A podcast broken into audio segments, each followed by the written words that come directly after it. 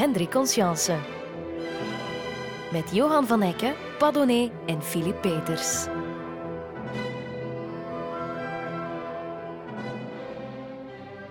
In 1853 had Hendrik Conscience ontslag genomen als griffier van de Antwerpse Academie. Hij was het beu. Beu om tegengewerkt te worden door de Raad van Bestuur, beu om belasterd te worden door de Franstalige liberalen in zijn stad, ja, zelfs door sommige van zijn eigen voormalige Vlaamse strijdmakkers. Het is een doodlopende weg die me beangstigt als een graf, schreef hij zelf. Drie jaar later moet hij het nog altijd zonder baan stellen.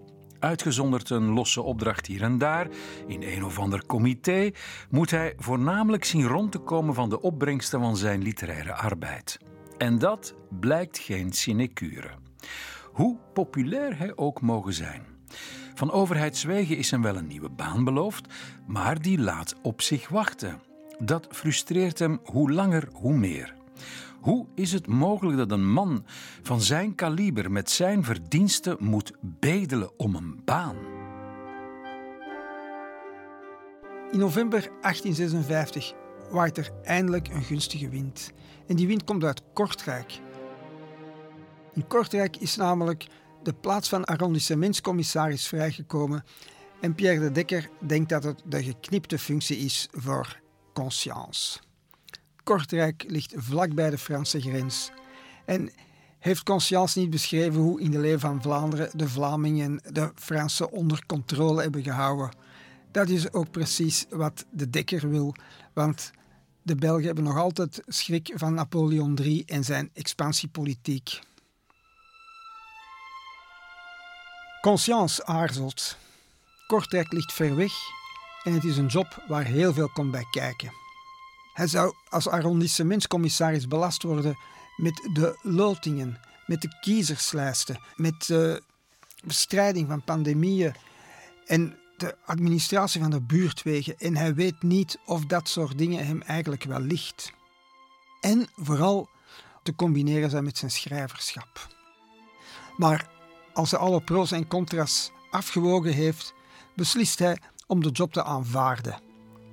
Want het is een job waar wel veel mee te verdienen valt en het stoffelijk gewin is voor hem heel belangrijk.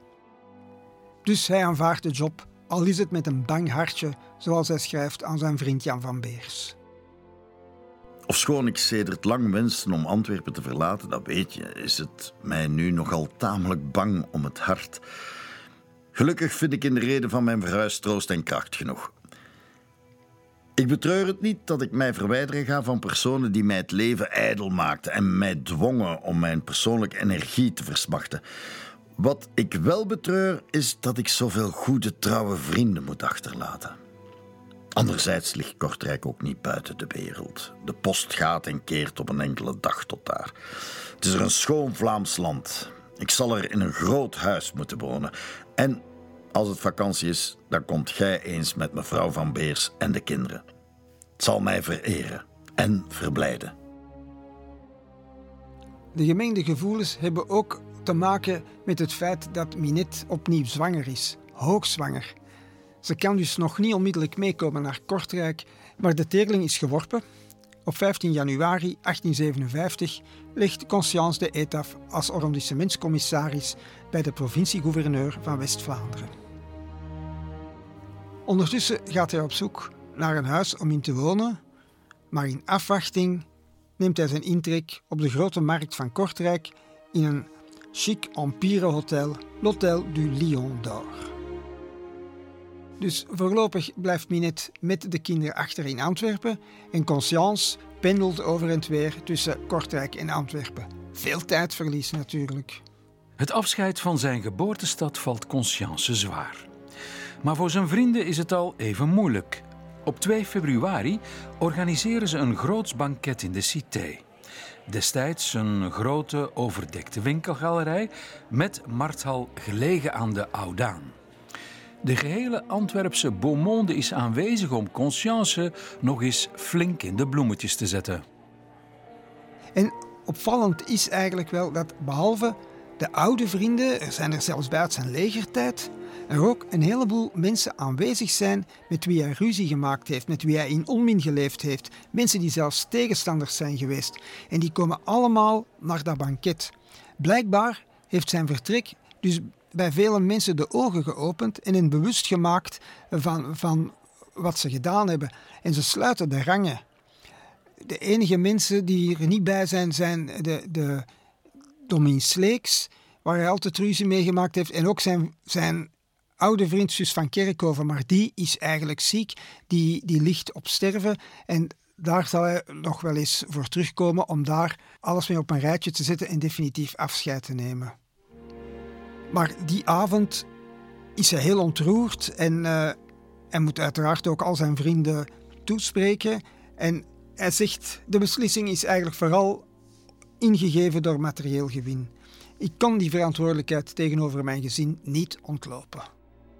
Een kwestie van verantwoordelijkheid dus, een kwestie van centen. Zo klonk het op dat afscheidsdiner in Antwerpen. En dat Antwerpse afscheidsdiner wordt natuurlijk gevolgd door een welkomstdiner in Kortrijk. Hoe kan het ook anders? Alleen waren er aanvankelijk zelfs twee voorzien, want de katholieken en de liberalen konden onder elkaar niet uitmaken wie het banket mocht organiseren.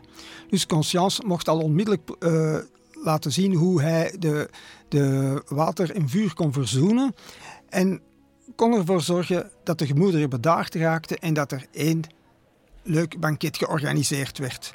En zo werd hij dan op 15 februari officieel verwelkomd door de notabelen van de stad Kortrijk en vertegenwoordigers van de 27 gemeenten die in zijn arrondissement zaten. En bij die 27 gemeentes waren er ook drie Waalse gemeentes. Dus hij sprak twee slotwoorden uit, eentje in het Frans en eentje in het Nederlands. En hij drukte erop dat hij niet zou uh, toelaten dat de Vlamingen de, die drie Waalse gemeenten zouden onderdrukken. Maar hij zou ook niet toestaan dat de Vlamingen door de Franstalige onrecht zouden aangedaan worden. En hij zei dat wel heel bewust, want het was hem ondertussen opgevallen dat de voertaal onder de notabelen in Kortrijk eigenlijk uitsluitend Frans was. En dat was toch wel merkwaardig voor een stad die 555 jaar eerder de Fransen buitengebonjourd hadden. Twee dagen na het feest in Kortrijk wordt in Antwerpen Hendrik Karel Leopold Conscience geboren. Zeg maar Hendrikje Conscience junior. Veel tijd om zich over het wiegje van zijn zoontje te buigen heeft Conscience echter niet, want hij zit al tot over zijn oren in het werk. Er zijn militielotingen en hij moet die in alle kantons van zijn arrondissement gaan voorzitten. Dus reist hij van het ene naar het andere dorp. Alleen voor het doopse van zijn zoontje gaat hij snel heen en weer naar Antwerpen. Maar kort daarna voegt zijn familie zich bij hem in Kortrijk. Minette en de vier kinderen. Zijn 13-jarige zoon Hildevert, zijn twee dochters Marie en Clara, respectievelijk 6 en 2 jaar oud, en pasgeboren baby Hendrik. Alleen met de gezondheid van zijn jongste dochtertje Clara is het niet al te best gesteld. Dokters stellen vast dat ze aan de kroep lijdt. En de kroep of uh, de difterie is in de 19e eeuw een infectieziekte waar maar weinig tegen te beginnen valt. De consciences hebben al niet zo lang geleden een dochtertje verloren, dus de paniek slaat toe. De dramatische gebeurtenissen die hierop volgen, zal Conscience pas 14 jaar later onder woorden kunnen brengen, wanneer hij zijn boek Een slachtoffer der moederliefde schrijft. Ik was hier de man. En hoe vreed ik ook in mijn binnenste werd gemarteld, ik moest gerustheid veinzen om mijn arme vrouw wat sterkte tegen de dodelijke angst te geven. En in het boek beschrijft hij hoe dat het kind al langer hoe moeilijker begint te ademen. En dan komt er eigenlijk een verschrikkelijke scène, want er is nog een, een, allerlaatste oplossing, is de tracheotomie die de dokters voorstellen. En daarbij wordt er in de keel van het kind een, een, een gat gesneden om te proberen om het op die manier nog te laten ademen. En Conscience beschrijft dat in heel veel detail. Maar het is ook wat er met de kleine Clara gaat gebeuren. En we vinden dat ook terug in de herinneringen van Marie. Marie was zes jaar en ze heeft dat later in haar memoires opgeschreven. Mijn vader stond in stomme smart nevens het beddeke en hield de hand des kinds in de zijne. Hij weende niet, maar zag verschrikkelijk bleek. De geneesheren wilden hem verwijderen om iets met messen aan het kind te doen, maar hij schudde het hoofd en weigerde. Dat alles zag ik door een klein vensterke dat op de hof uitkwam, hoewel men mij streng verboden had omtrent de kamer te komen. Ik had waarschijnlijk de operatie ook bijgewoond, maar toen werd ik betrapt door onze meid Paulien, die mij met geweld medenam en streng bekeek voor mijn ongehoorzaamheid. Mijn zusterke, de lieve Clara, die zo goed op mijn vader geleek, stierf dus drie weken na ons vertrek uit Antwerpen. Op 27 maart overlijdt Clara en enkele dagen later wordt ze begraven. Immer akelig tijdstip in mijn leven. De dag op welke wij morgens het lijkje van ons kind naar het kerkhof vergezelden. Wij keerden van wanhoop bijna bezwijkende naar ons huis terug. Maar hoe verschrikte ons de sombere eenzaamheid die ons daar van alle kamers aangrijnsde en ons als een spook vervolgde. Hoe kan de mens zulke slagen overleven?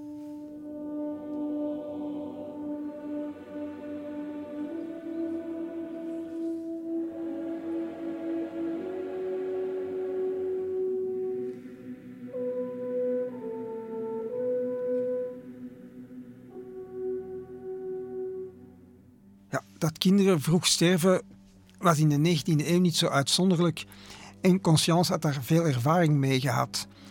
Uiteindelijk was hij ook met zijn broer de, de enige overlevende uit een gezin van zeven. Maar toch, de dood van een kind is een slag die men nooit helemaal te boven komt. Gelukkig is er een nieuwe baby waar ze zich trachten aan op te trekken. En ze gaan nu ook vlug verhuizen, zodat ze die tijdelijke woonst waar alles aan Clara herinnert, uh, kunnen verlaten. En ze nemen hun intrek in een groot huis in de Rijsselse Wijkstraat. Het, het, is, een, het is een soort kasteeltje, een, een, een, lusthof met een uitgestrekte tuin rond, met, met hoge bomen en een kabbelend beekje, met een brugje erover. Allemaal heel romantisch. Echt een soort woning dat, dat uh, helemaal uh, past bij het ambt van arrondissementscommissaris. Een man met de status van conscience moest toch in zo'n fatsoenlijk huis wonen. Nu, schoon groot fatsoenlijk huis, grote tuin. Maar om dat in te richten heb je geld nodig en je moet ook personeel aannemen. Een meid, een, een tuinman, dat kost toch meer geld. Hè? Veel meer geld dan Conscience ooit gehad heeft. Jij weet nu wel waarvoor hij werkt.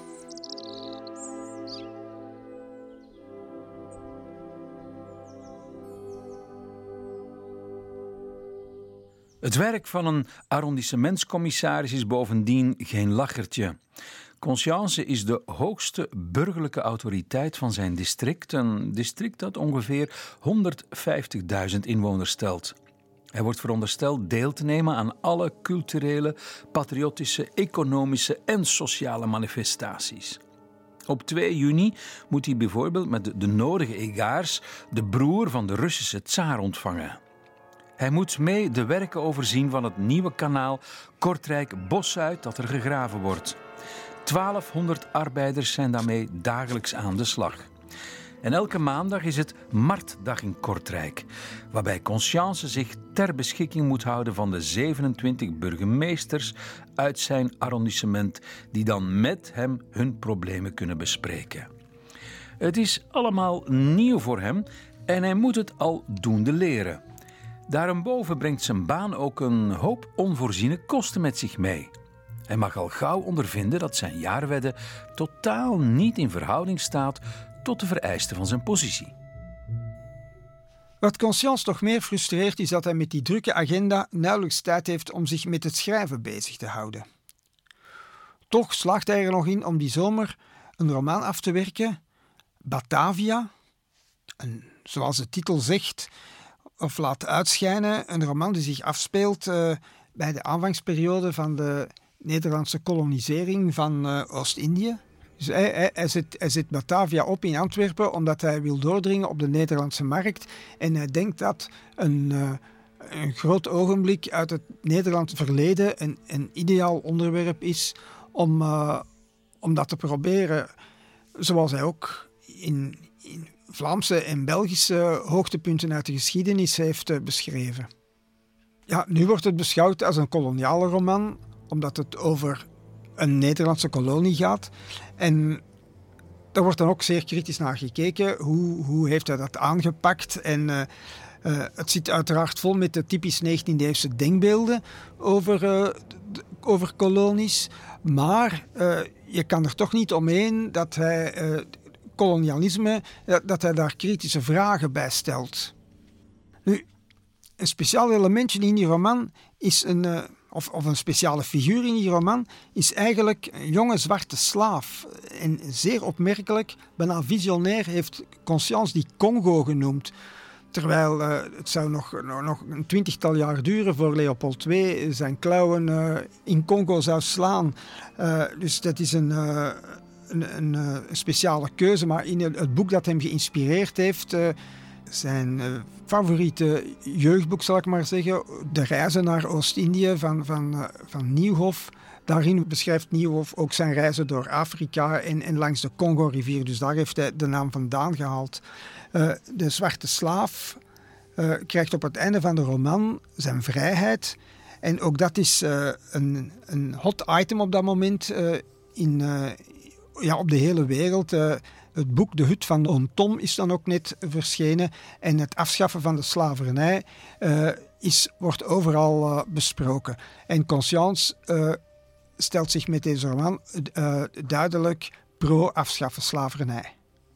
Nu, er is nog iets speciaal aan die jonge zwarte slaaf. de inspiratie daarvoor heeft hij wellicht heel dicht bij zijn deur gehaald. Waarschijnlijk is het geïnspireerd door ene Joseph Muller en die is uh, in Antwerpen nog altijd bekend als een legendarische figuur, Jefke van de Zoologie. Die arriveerde in 1846 als een uh, kleine jongen uit Nieuw-Guinea en uh, die werd onmiddellijk geadopteerd door de directeur van de, van de dierentuin, Jacques Kitz. En die gebruikte hem ook wel als exotisch uh, uitgangsbord voor de zoo. Hij kreeg een huisje in de Carnotsteeg. En dat was eigenlijk vlakbij de plaats waar Conscience uh, tien jaar lang gewoond heeft. Dus Conscience heeft die jongen geregeld uh, voorbij zien komen. Hij heeft er misschien zelfs ooit mee gesproken. Hoe Jefke van de zoologie mogelijk de inspiratiebron was voor Congo uit Consciences roman Batavia. Na het afwerken van deze roman neemt Conscience maandenlang de pen niet meer ter hand. Hij heeft er gewoon de tijd niet voor. In een brief aan een vriend schrijft hij dat hij betwijfelt of het er überhaupt nog van zal komen. Want, zoals de dingen er nu voor staan, ziet het er niet goed uit. Als het echt niet anders kan, is hij zelfs bereid om weer te verhuizen, desnoods naar een of ander Brabants dorp. Het is een heel nieuw leven hier voor mij. Voldoende aangenaam en eervol. Maar of het mij zal toelaten artiest en dichter te blijven? Dat is de vraag. Tot de komende maand oktober zal ik mij in het geheel niet met literair werk bezighouden, om mij volledig vertrouwd te maken met mijn officiële taken. In oktober zal ik dan proberen of ik een literair werk kan maken. En als ik geen tijd of zin heb, als mijn ambt een onoverkomelijk obstakel is voor de uitoefening van mijn beroep als schrijver, dan zal ik mijn ambt neerleggen en verhuizen naar een of ander Brabants dorp om daar in alle rust en onafhankelijkheid nog een paar werken te schrijven. Ik weet niet hoe deze proefperiode zal uitpakken. Misschien zal ik door wilskracht en scheppingsvreugde een redelijk gelukkige uitkomst kunnen bewerkstelligen. En ja, dan zal ik districtscommissaris blijven zonder op te houden schrijver te zijn. Conscience overdrijft hier natuurlijk wel weer een beetje. Want dat hij niet meer aan schrijven toekomt, is niet echt waar. Hij, hij schrijft eigenlijk nog heel snel de kwaal des tijds. Hè. Le mal du siècle, ook weer zoiets uh, waar, uh, waar iedereen het over heeft in die tijd. En ook uh, Simon Turchi. Dat is al afgewerkt in, augustus 57. Het is een beetje een verwoording van zijn heimwee naar Antwerpen. En daarom vertelt hij een historisch verhaal over Antwerpen in de 16e eeuw. Eigenlijk is dat een beetje een compensatie voor die weinig stimulerende omgeving waarin je zich bevindt. Aan cultuur wordt niet gedaan. Kortrijk is Antwerpen niet. Uh, dat staat er allemaal op een laag pitje. Er is niemand waarmee je van uh, gedachten kan wisselen over kunst en, en cultuur en literatuur. En dat is hij niet gewoon.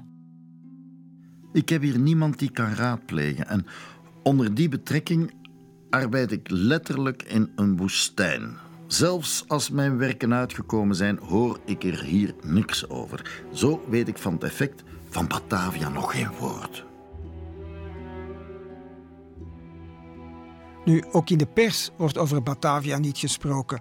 Uh, er zijn een paar boekhandels die uh, een advertentie in een krant geplaatst hebben, maar daar blijft het ook bij. Het is bijzonder frustrerend voor Conscience.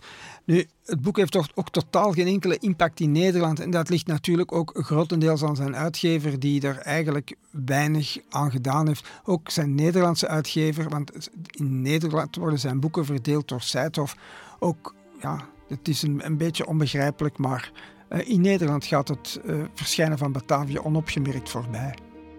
En hoewel hij klaagt dat het literaire leven en het culturele leven op een laag pitje staat, zijn er wel een paar literaire en culturele verenigingen in Kortrijk. Maar ze zijn allemaal Franstalig. En wat hem vooral stoort, is dat ze geen zinvolle activiteiten organiseren. En het stoort, dat stoort hem zelfs zodanig dat hij er ernstig begint over na te denken om uit te kijken naar een andere job. De dichter in mij begint zich verschrikkelijk te vervelen. Ik wens dat ik een ootmoediger plaats kon bekomen. En ik zal niet nalaten pogingen te ondernemen om die wens vervuld te zien.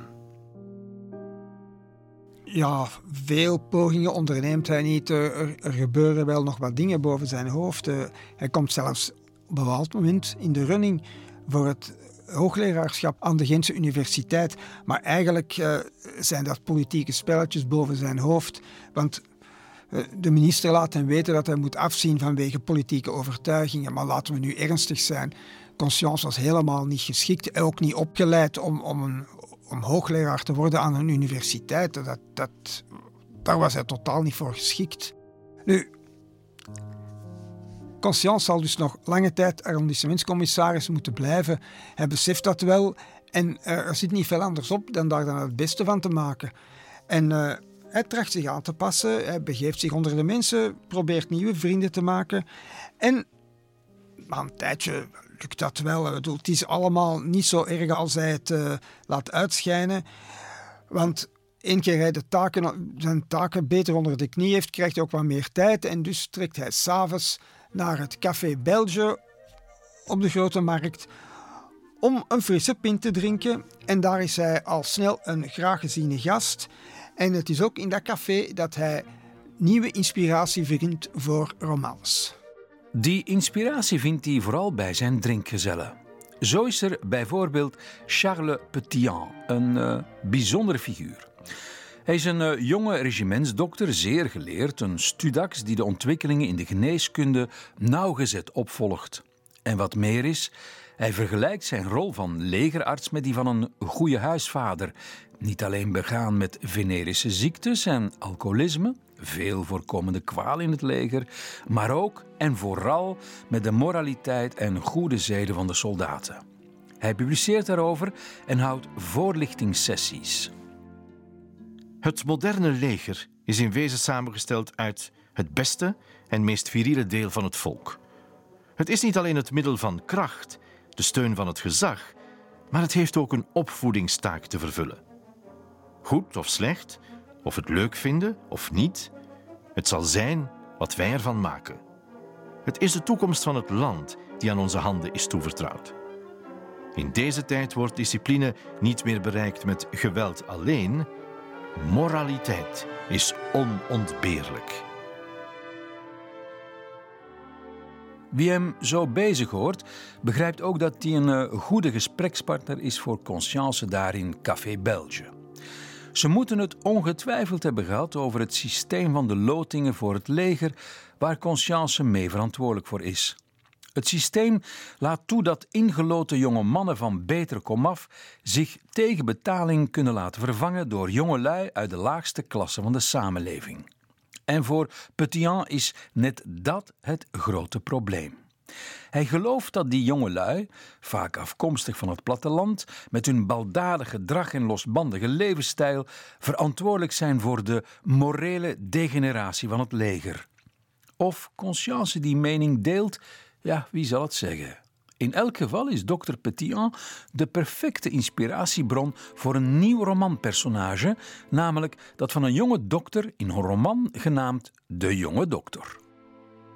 Wie hem zo had kunnen zien, zou zich ongetwijfeld verwonderd hebben over de verstandelijke schoonheid van zijn diepdenkend wezen. Met blijde glimlach en dorstige wellust scheen hij nieuwe kennis op te zuigen. Niet minder dan tachtig boekdelen verstierden de schabben van zijn bibliotheek. Op de rug van de banden prijkten de namen van mannen die beroemd zijn in de wetenschap, zoals Nelaton, Velpo, Gellius, Van Beneenden, Andral, Van Heuvel, Trousseau, Liebig en nog vele anderen. Ja, je hoort dat Conscience weer heel goed geïnformeerd is. Hè? Dat, dat blijkt toch uit die reeks namen die hij opsomt. Het zijn allemaal gereputeerde namen uit de medische wetenschap van die tijd. Nelaton, Auguste Nelaton is bijvoorbeeld de persoonlijke lijfarts van Napoleon III. Dus dat is toch niet de minste. En ja, en Liebig, Liebig die kennen we allemaal. Hè. Justus von Liebig, die kennen we van zijn beroemde bouillonblokjes met vleesextract. In feite is de jonge dokter gewoon een pleidooi voor de moderne geneeskunde. En dat was ook nodig in die tijd. De tegenspeler is een andere dokter, een van de oude stempel. Conscience had oorspronkelijk nog veel verder willen gaan, want zijn eerste model was een zekere Jefke de Strijker. En dat was een populaire kwakzalver uit Braschaat die geregeld de pers haalde. Hij genas mensen door zalfjes te strijken en vreemde formules uit te spreken. Hij werd in 1857 door de rechtbank veroordeeld wegens onrechtmatige uitoefening van de geneeskunde. Nu, het contact met die dokters heeft ervoor gezorgd dat uiteindelijk twee generaties dokters tegenover elkaar geplaatst worden. En ik zeg dokters, want behalve Petitjean behoorde ook zijn huisarts, Edouard Tillieu, tot zijn uh, intieme vriendenkring. En het was zelfs een van de weinige mensen met wie hij zijn werk op voorhand besprak.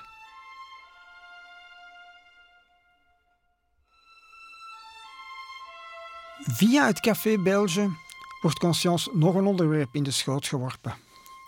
Want het zijn niet allemaal dokters en advocaten die in het café zitten, maar een van zijn drinkgezellen is een rijkswachtluitenant, Hubert Jos Leclerc. Hij is vader van een kroostrijk gezin en hij heeft het niet zo breed. En hij wordt door de consciences dan ook wel eens af en toe uit de nood geholpen. En conscience heeft het vooral voor uh, een zoontje van, uh, van Leclerc, Jules, en die is doofstom geboren. En die jongen is ongeveer even oud als Marie en die komt dus geregeld bij hen thuis spelen in de tuin. En het is op zondag dat Jules en Marie aan het spelen zijn dat er, uh, dat er iets gebeurt. Marie zakt door die brug over dat beekje en valt in het water. En die doofstomme Jules die ziet het gebeuren en die is in paniek. En wat er dan gebeurt, zal veel later dan een weerslag krijgen in een van Conscience's romans. Eensklaps hoor ik een hevig kraak. Ik keer de blik naar de plaats van waar het zonderling gerucht mij toekomt. Hemel, welk schromelijk vertoog. Ik zie Rosa, die over de gebroken leuning van de brug valt en met een versmachte hulpkreet in het diepe water stort. Mijn tong scheurt. Er springt bloed uit mijn mond. Ik schreeuw met zoveel kracht en zo snijdend als slechts een stomme schreeuwen kan. Maar woorden zijn het die uit mijn borst ontstaan. Klare woorden. Over de tuin en tegen de gevel van het kasteel weergalmt mijn machtige hulpkreet. Rosa! Rosa! Help! Help! God! God! Ja, of dat nu letterlijk zo gegaan is, weten we niet, maar de tuinman is in ieder geval gealarmeerd door die kreten van de kleine Jules en Marie wordt uit het water gehaald. De scène komt uit de roman Het IJzeren Graf en dat vind ik persoonlijk een van de allerbeste romans die Conscience geschreven heeft. Het is het verhaal over een, een, een stomme jongen die een meisje van goede komaf van de verdrinkingsdood redt. En door het verschieten van de val van het meisje krijgt die jongen zijn spraak terug. En als dank ontfermen die ouders zich over die kleine jongen en zorgen ervoor dat hij een opleiding kan krijgen als beeldhouwer aan de academie. Maar er komt natuurlijk een probleempje. De jongen wordt verliefd op het meisje, op de dochter van de mecenassen. En dat kan natuurlijk niet. Het standenverschil, de, de, de sociale kloof staat die passionele liefde in de weg. En dat is het thema van het boek. Ja, er wordt altijd gezegd, Conscience, of Conscience heeft dat zelf zelf gezegd, ik heb nooit geen maag doen blozen. Maar de manier waarop Conscience in deze roman de, de, de passie de passies beschrijft. Zowel uh, aan beide kanten nu, wel vooral bij de jongen, maar je, voelt het ook bij het meisje. Het is zo, zo herkenbaar, zo, zo doorleefd, uh, ontroerend. Het, het is. Het, ja, Duitsland heeft dus jongen Werthers en, wij hebben het ijzeren graf, zal ik maar zeggen. Naar het einde toe wordt het echt dramatisch wanneer uh, de hoofdfiguur verneemt dat uh, zijn geliefde zal trouwen met iemand anders. Zo pijnlijk sneed deze aankondiging mij door de boezem en met zoveel geweld moest ik mij inspannen om mijn wanhoop te verbergen dat ik met een zinneloze schaterlach de deur uitvluchtte, zonder te weten waar ik naartoe liep. Enige minuten later bevond ik mij weer in mijn kamer en vroeg ik mezelf af wat ik hier kwam doen. Waarom niet de stad verlaten? En misschien wel het land? Het was niets anders dan de gewoonte die mij naar mijn kamer had teruggevoerd. Aan deze plaats had ik al de geheimen van mijn ziel, al de kloppingen van mijn hart toevertrouwd. Het was de nood aan een eenzame uitstorting die mij hier had gebracht. Ik viel verpletterd neer en legde mij het brandend hoofd in de handen, huilend en knarsetandend het gevoel van mijn volledige machteloosheid.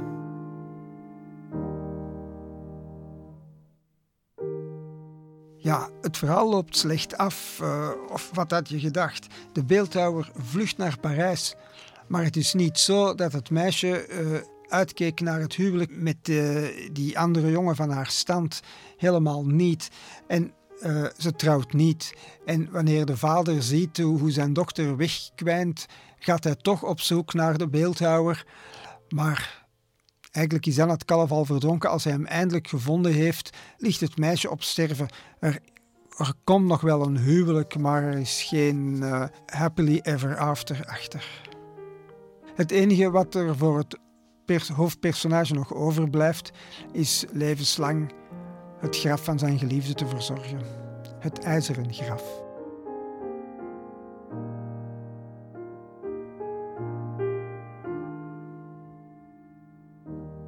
Hendrik Conscience met Johan van Ecke, Padonnet en Philippe Peters. Het ijzeren graf, de jonge dokter waar een avondje op café allemaal niet voor goed kan zijn. Er wordt trouwens ook veel gediscussieerd in Café Belge. En om de levendige avondelijke discussies met de vrienden in goede banen te leiden, lijkt het conscience op een bepaald moment nuttig om speciaal voor dit doeleinde een vereniging op te richten. En dat wordt de Société Littéraire de Courtrai. Een Franse naam, jawel, omdat het er ook, merkwaardig genoeg, enkel in het Frans aan toe gaat. Nochtans is ook de voorzitter van die vereniging een Vlaamse voorvechter, namelijk Adolphe Verist, een levenslange vriend van Guido Gezelle. En er is eigenlijk nog een hele grappige anekdote over Conscience en Adolphe Verist, die blijkbaar allebei graag schaak speelden in, s'avonds in het Café Belge. En dan kon het gebeuren, dat heeft Verist verteld, dat, uh, dat de waard naar de tafel komt en zegt... Conscience, il y a des gens pour vous. En dan staat er een maatschappij uh, aan de deur En dan uh, laat Conscience een tafel voor het café zitten en dan kruipt hij op die tafel, gelijk, uh, zo wordt hij ook in karikatuur wel af, afgebeeld. Dus hij spreekt blijkbaar geregeld mensen toe door op een tafel te staan, want hij is maar een meter 66 groot. Dus hij kruipt op die tafel en hij spreekt die mensen die hem, die hem willen zien toe. En, en dan komt hij na een kwartiertje terug bij Adolf Frits, gaat aan de tafel zitten en zegt ah, ce sont des si bons gens. Het is wel duidelijk dat Conscience zich meer en meer op zijn gemak begint te voelen daar bij die brave mensen in Kortrijk. En al zeker wanneer de Société Littéraire de Courtrai helemaal op poten staat. Elke woensdagavond houden ze hun discussies in Café Belge. De onderwerpen worden vooraf afgesproken en alles mag aan bod komen. Het enige wat niet besproken wordt is de lokale politiek. Wat komt er dan wel aan bod? Ja, uiteenlopende zaken zoals Shakespeare of de Germaanse godencultus, maar toch vooral ook actuele onderwerpen, de schoolplicht, het alcoholisme, het eigendomsrecht. En een thema dat op een bepaald ogenblik zeer actueel is, namelijk het duel. Ja, ja, de barbaarse gewoonte van het duelleren. Eigenlijk is het in België al bij wet verboden sinds 1841 maar het is een wet die enkel voor gewone burgers geldt. Voor militairen daarentegen ligt het wat ingewikkelder. Officieel is het ook voor hen verboden, maar in de praktijk worden ze er zelden voor vervolgd. Meestal is het de minister van Oorlog die het door de vingers ziet, of een paar hooggeplaatste officieren die de zaak afdoen als een ongelukkig incident bij een schermpartijtje voor het uh, plezier. Het gevolg is dat deze praktijk in het leger blijft standhouden. In het Duitse leger is het nog erger. Daar kan het weigeren van een duel zelfs leiden tot ontslag. Ja, zo staan de kranten die dagen vol van een, uh, van een, een, geval Kersenbroek in Pruisen. En een luitenant baron Kersenbroek die was door een kameraad beledigd, maar hij weigerde te duelleren omdat de katholieke kerk dat verbood. En daarom werd hij samen met zijn twee broers, die hem steunden, ontslagen uit het leger. In het Café Belge wordt daar dan druk over gediscussieerd en die discussie vindt zijn weerslag in een boek van Conscience, namelijk Mensenbloed, een zedentafereel van onze tijd. En het interessante is dat je die discussies in dat Café Belge bijna letterlijk kan volgen in het boek. De voor- en de tegenargumenten. De tegenstanders zeggen dat wraak nooit iets wettigs kan zijn. En dat zelfs voor zij die uit zijn op wraak een duel maar een zeer onzekere uitkomst biedt. De voorstanders houden er natuurlijk een andere mening op na. Men kan het tweegevecht niet op volstrekte wijze veroordelen. Er, zijn nu eenmaal gevallen waarbij er geen recht te bekomen is tegen hoon, laster of eerroof. En in zulke gevallen wordt de wraak wettig. En men kan niet eisen dat een moedig man onder de schande gebukt blijft en daarbij dan tot het enige middel van wraak zijn toevlucht neemt. Wat gij erover zegt is in zekere omstandigheden gewettigd en zelfs een onverbiddelijke plicht. Maar Gij meent waarschijnlijk in uw alomgrijpende strekking dat gij het hart van de mensen kunt verweken zonder te zijner hulp en te zijner wraak de fierheid en de moed in te roepen welke God hem heeft geschonken. Ja, dat is een duidelijk reactionair standpunt. Maar het is niet het standpunt van Conscience zelf. Conscience toont in zijn roman wat de waanzin van het duelleren teweeg kan brengen. De twee tegenstanders daar willen zelfs niet met elkaar duelleren, maar ze worden daartoe verplicht onder druk van buitenaf. En op het einde zijn er alleen maar verliezers.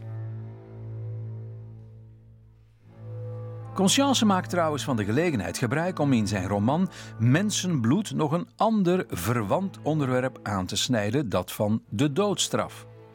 Ook die staat op dat ogenblik ter discussie in België. Aanleiding is het proces tegen Jean Koeke en Pieter Goethals, beiden verdacht van roofmoord. Het eh, proces verloopt volledig in het Frans, terwijl geen van beiden deze taal machtig is. Ze worden via onthoofding geëxecuteerd. De zaak doet heel wat stof opwaaien. En de uitvoering van de doodstraf wordt ernstig in vraag gesteld. In juli 1863 zou ze daadwerkelijk voor de laatste keer worden uitgevoerd. Vanaf dan werden alle doodsvonnissen via een genademaatregel door de koning omgezet in levenslange dwangarbeid. Tja, die discussieavonden in Café Belge en heel af en toe een concert. Dat is waar Conscience het mee moet stellen om in Kortrijk aan zijn culturele trekken te komen. En het is dan ook eens allemaal in het Frans te doen. Wat Conscience het meest mist van al, is goed gezelschap om over zijn eigen literair werk te kunnen praten. Bij de bourgeoisie lijkt niemand geïnteresseerd in letterkunde. Het enige wat hen interesseert is geld. Geld en nog eens geld. Sedert ik hier woon, en dat is nu al meer dan twee jaar, heb ik nog nooit van mijn werk met iemand gesproken of eruit voorgelezen. Ik werk al dus in de woestijn, zonder te weten wat men doet, zonder aanmoediging, nog spoorslag. En dat is niet bevorderlijk. Het verlamt de krachten. Voeg daarbij, als mijn werk verschenen is, dat niemand er mij van spreekt. De nabijheid van Frankrijk en de belangen der nijverheid die eruit voortvloeien, hebben de lieden hier bijna ongevoelig voor de letterkunde gemaakt. Het is duidelijk dat het conscience weer allemaal wat te veel wordt. En wat doet conscience in zo'n geval? Iets wat hij heel zijn leven gedaan heeft en zal blijven doen wanneer hij overspannen is. Hij trekt erop uit. De Kempen, dat is nu wel een beetje te ver. Maar nu gaat hij naar de kust, de Belgische kust. Begin januari 1859 gaat hij uitwaaien tussen Veurne en Duinkerke. In complete eenzaamheid dwaalt hij door de duinen en over het strand. De zee heeft op iedereen een heilzaam effect en bij Conscience is dat niet anders. Hij komt helemaal tot rust. Er is iets ontzettends in het schouwspel dat zich daar voor de wandelaar ontplooit wanneer hij te midden van deze zonderlinge natuur een hoogte beklimt en zijn verbaasde blik in het rond laat walen. Duizenden en duizenden zandheuvels van verschillende vorm en grootte verheffen hun kruinen langs alle zijden en omringen hem zover zijn gezicht kan reiken. Het ruisen van de zee in de verte, de plechtige stilte die heerst tussen de duinen, de afwezigheid van alle geboomte, de onverstoorde eenzaamheid. Alles draagt bij om de geest van de aanschouwer te verrassen en hem in droommachtige gepeinzen te doen wegzinken. Ja, er is nog wel een reden waarom Conscience naar dat stukje kust trekt. En nadat hij enkele dagen in eenzaamheid heeft rondgezworven, gaat hij op zoek naar een oude makker van in zijn legerdagen. Een zekere Pieter Smagge, die in de pannen woont en visser is. De Pannen is op dat ogenblik nog niet de mondaine badplaats die het later zal worden. Dat zal pas gebeuren vanaf 1870, wanneer de spoorlijn in gebruik genomen wordt en er de eerste pensions en hotels worden gebouwd. Maar anno 1859 is de Pannen niet meer dan een verarmd vissersdorpje met een primitieve pavillon des bains waar de Engelse en Veurnse beaumonde elkaar treffen. Conscience en Pieter Smagge halen samen herinneringen op aan hun legertijd. Ze maken lange wandelingen door de duinen en bezoeken ook andere vissersfamilies. En de geest van Conscience begint te malen. eh, Hij krijgt weer ideeën voor een nieuwe roman, Bellastok, taferelen uit het leven der Vlaamse vissers. Een echte vissersroman wordt het eigenlijk niet. Het wordt een echt historisch verhaal dat zich afspeelt tegen de achtergrond van de Franse Revolutie en het beleg van Nieuwpoort in de lente van 1794. Wanneer het boek verschijnt zijn de inwoners van de pannen opgetogen, want ze herkennen in de tekeningen figuren uit hun eigen gemeente. Dat is ook niet zo moeilijk, want Conscience heeft zijn vriend Dujardin gevraagd om uh, enkele dagen met hem naar de Panna te gaan en Pieter Smagge te bezoeken en daar inspiratie op te doen voor illustraties van zijn boek. En Dujardin heeft daar allerlei figuren en interieurs over getekend en die zijn letterlijk of figuurlijk in dit geval in het boek terechtgekomen. In de pannen voelt men zich dus vereerd met het boek. Maar in Kortrijk wordt er weer met geen woord over gerept. Het wordt er ook door niemand gelezen. En dat gebrek aan kunstzinnigheid of geletterdheid bij zijn stadsgenoten begint na een tijdje toch weer te wegen op conscience. Er zijn hier geen kunstenaars, noch liefhebbers die bezield zijn met levensmoed en begeestering. Dat is weer zo'n typische klacht van conscience. Het zit een beetje in zijn karakter om te overdrijven. Hè. Dat zegt, hij beklaagt zich over van alles en hij vervormt de werkelijkheid op de momenten dat hij zich niet goed voelt. Ja, want dat zijn romans niet gelezen worden in Kortrijk, ja, dat zal wel kloppen. Maar als ze in het Frans vertaald zijn, zou dat toch wel eens iets anders kunnen zijn. Want ze worden toch in Parijs uh, in Franse vertaling uitgebracht. Dus ik neem aan dat ze af en toe toch wel die romans lezen. Maar dat er geen kunstliefhebbers zijn, is al helemaal naast de waarheid. Er is een museum in Kortrijk en er zijn zelfs twee kunstverenigingen: een Société des Amis des Beaux-Arts en een Société pour l'encouragement des Beaux-Arts et de l'Industrie. En die twee verenigingen die spreken er al jaren over om eventueel te gaan fusioneren. Ah ja, en nu ziet Conscience de perfecte opportuniteit om zelf initiatief te nemen en wat leven in de brouwerij te brengen. Hij brengt iedereen samen onder een nieuwe naam, Société des Beaux-Arts et de Literatuur. En hij kroont zichzelf als meest prominent lid tot voorzitter. En hij ziet het meteen groots. Hij, wil een grote internationale schilderijtentoonstelling organiseren. En hij wil die laten lopen van eind augustus, 21 augustus tot 1 oktober 1859. Het is een plan, maar Conscience zit er zich achter en het loopt compleet uit de hand. Zijn oproep om kunstwerken in te leveren heeft namelijk zo'n groot succes dat ze die toevloed aan inzendingen gewoon niet kunnen verwerkt krijgen. Er worden 900 schilderijen ingestuurd. Ze komen zelfs vanuit het buitenland. 101 schilderijen uit Duitsland, 132 uit Nederland, 44 uit Frankrijk. Conscience is populair, het is er niet vreemd aan, maar hij is jarenlang griffie geweest op de academie en dat helpt natuurlijk. Een gevolg is ook dat die geplande openingsdatum moet opgeschoven worden en de sluitingsdatum ook nog eens. Maar voor iedereen is het een goede zaak. Voor de fabrikanten die nu een goede smaak voor kunst kunnen tonen, voor de kunstenaars die faam en geld kunnen verwerven en last but not least voor de Kortrijksanen zelf, die maar al te graag de artiesten, de bezoekers en de kopers ontvangen en die in hun stadje goede sier komen maken. En begin november mag Conscience zelfs de minister van Binnenlandse Zaken rondleiden op de tentoonstelling, Alphonse van de Perenboom. Zeer belangrijk bezoek daar in Kortrijk, want die Alfons van de Perenboom is niet alleen minister van Binnenlandse Zaken, hij is daarnaast ook nog eens voorstander van een Vlaams gezind beleid. De Vlaamse letterkunde, muziek en toneel draagt hij allemaal een warm hart toe.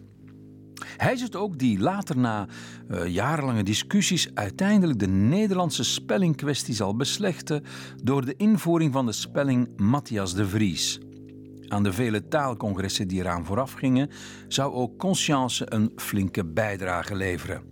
En het kan geen toeval zijn dat hij in diezelfde periode het genoegen heeft om kennis te maken met een neef van de minister, Adolf van den Perenboom. Die Adolf, dat is toch wel een bijzondere figuur. Hij is een vrijgezel, hij is vrij gefortuneerd en uh, hij heeft een groot botanisch hart, zullen we maar zeggen. Dat alleen al is al een reden waarom het met Conscience onmiddellijk goed klikt. De man heeft een gigantische tuin met honderden soorten rozen en, nomen est omen, ook oneindig veel soorten peren. En binnen de kortste keren wordt Adolf van de Perenboom een graag geziene gast bij de consciences en vooral de kinderen zijn er dol op. Marie herinnert hem zich in haar memoires als volgt. Hij was een oude heer die te midden van bloemen en vruchtbomen zijn leven doorbracht. Hij kwam bijna dagelijks bij ons en overlaadde ons kinderen met alle soorten lekkernijen die hij in een grote rode zakdoek droeg. Zijn strooien hoed met brede boorden, zijn lijnwaden kleding gaven hem het voorkomen van een eenvoudige hovenier. Ja, hij is dus ook een grote kindervriend, een grote liefhebber van bloemen en planten en daarbovenop blijkt ook nog eens een literatuurliefhebber te zijn met grote belangstelling voor het werk van Conscience. Nu heeft Conscience eindelijk een zielsverwant gevonden in Kortrijk. Eindelijk heeft hij iemand waarmee hij van gedachten kan wisselen. Conscience leest hem nieuwe hoofdstukken voor van zijn romans. Hij bespreekt met hem nieuwe ideeën en Van de Perenboom geeft hem feedback, leest zijn stukken na. Er zijn zelfs aantekeningen van Conscience bewaard met ideeën voor romans die door Adolf zijn aangebracht.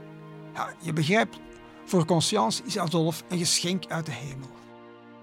Uit zulke samenspraak over al de details van mijn werk ontspruit voor mij meer moed, meer jongheid en meer klaarheid. Ja, dankzij Adolf van de Perenboom krijgt Conscience dus meer moed om te schrijven.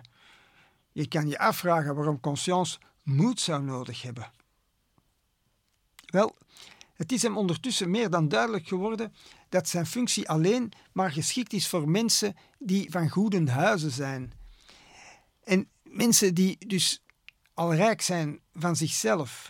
En zijn job brengt zoveel uitgaven met zich mee dat zijn salaris ontoereikend is. En hij heeft met die functie van arrondissementscommissaris al zijn handen vol. Dus hij schrijft omdat hij moet, omdat hij niet anders kan. Want hij moet geld verdienen. Ik moet jaarlijks nog 5000 frank extra winnen of ik geraak in schulden. Ik, moet arbeiden als een slaaf en kan nauwelijks in de noodwendigheden van mijn positie voldoen. Waren het niet dat de toekomst van mijn kinderen en de vrees voor ziekte mij weer hielden, ik gaf ongeblikkelijk mijn ontslag voor commissaris. Nu, nu, nu, nu moet ik veel meer werken als tevoren en heb niet half zo'n rustig leven. Een mooi voorbeeld van die noodwendigheden van zijn positie is het bezoek van de koninklijke familie aan Kortrijk in september 1860. Het bezoek kadert in Manifestation Nationale du Peuple Belge, een uh, groot patriotistisch evenement dat georganiseerd wordt als reactie op een mogelijke annexatie door Frankrijk.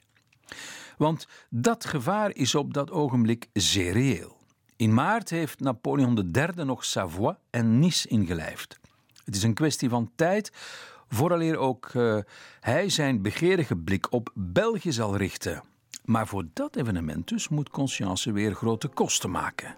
Zijn huis moet helemaal in orde worden gebracht om er de koning te ontvangen. Het wordt versierd. Conscience zelf is drie dagen in de weer, geholpen door familieleden en een hoop werklieden om het huis en de tuin koningsklaar te maken. De ontvangst van de koning is een scène die dochter Marie zich later nog zeer goed kan herinneren.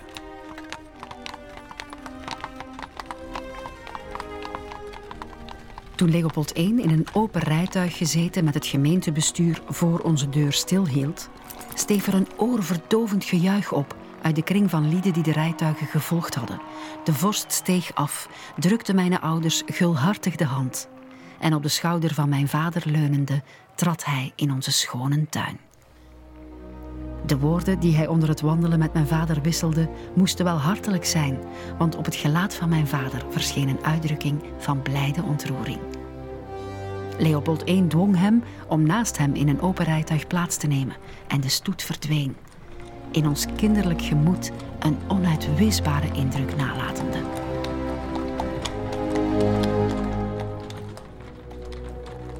De herinneringen van Marie aan het bezoek van de koning ten huize Conscience. Al moet wel gezegd dat er in de toenmalige krantenverslagen geen melding van werd gemaakt. Waar wel uitgebreid over gerapporteerd wordt, is de wandeling die de koning nadien door de stad maakt. De koning, die door een grote menigte wordt toegejuicht, maar ook, en dat is wel interessant, dat er hier en daar Vlaamse spandoeken hangen met opschriften als In Vlaanderen Vlaams of Wij Kortrijkers getrouwe onderdanen zullen al hier geen Franse wind laten waaien. En er is zelfs een Kortrijksaan die de koning in het Nederlands toespreekt. Dat iedereen in Kortrijk Franstalig was, zoals Conscience nogal eens suggereerde, was dus zeker niet waar. Maar het gold allicht wel voor de betere kringen waar hij zich ophield. Ja, het, komt toch wel een beetje merkwaardig over. Conscience, de man van het volk, de schrijver voor het volk, die zich enkel in de sociale bovenlaag begeeft. Het heeft natuurlijk voor een groot stuk met zijn functie te maken, maar het ligt er ook een beetje aan de eigenheid van de stad Kortrijk. In, Antwerpen, zo'n grote stad, een wereldhaven ook op dat moment, waren de grenzen tussen de standen veel minder sterk afgetekend. Hè? En er bleef een veel nauwer contact met de volkslaag en, en de kleine burgerij. In Kortrijk is dat toch wel anders. Er heerst een heel groot standenbesef. En dat is iets wat Conscience uitermate stoort. En vooral dan de manier waarop die Kortrijkse bourgeoisie sociale superioriteit verwaart met voornaamheid.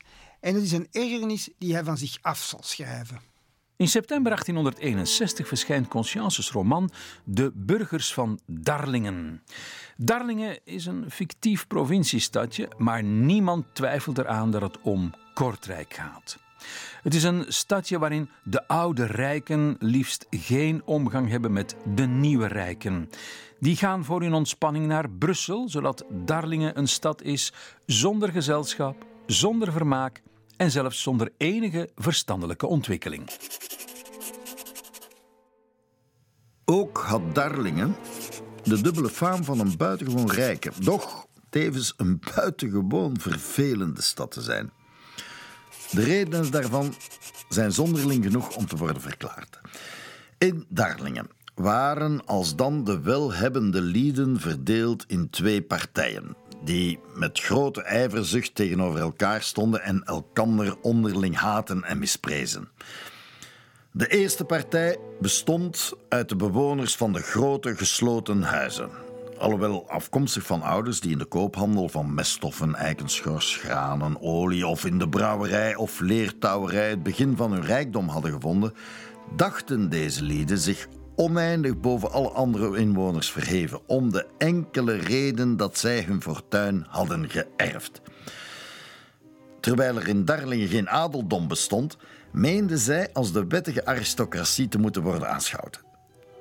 Zij hadden evenwel niet getracht de hoedanigheden van de adel te bekomen, noch zijn plichten aanvaard.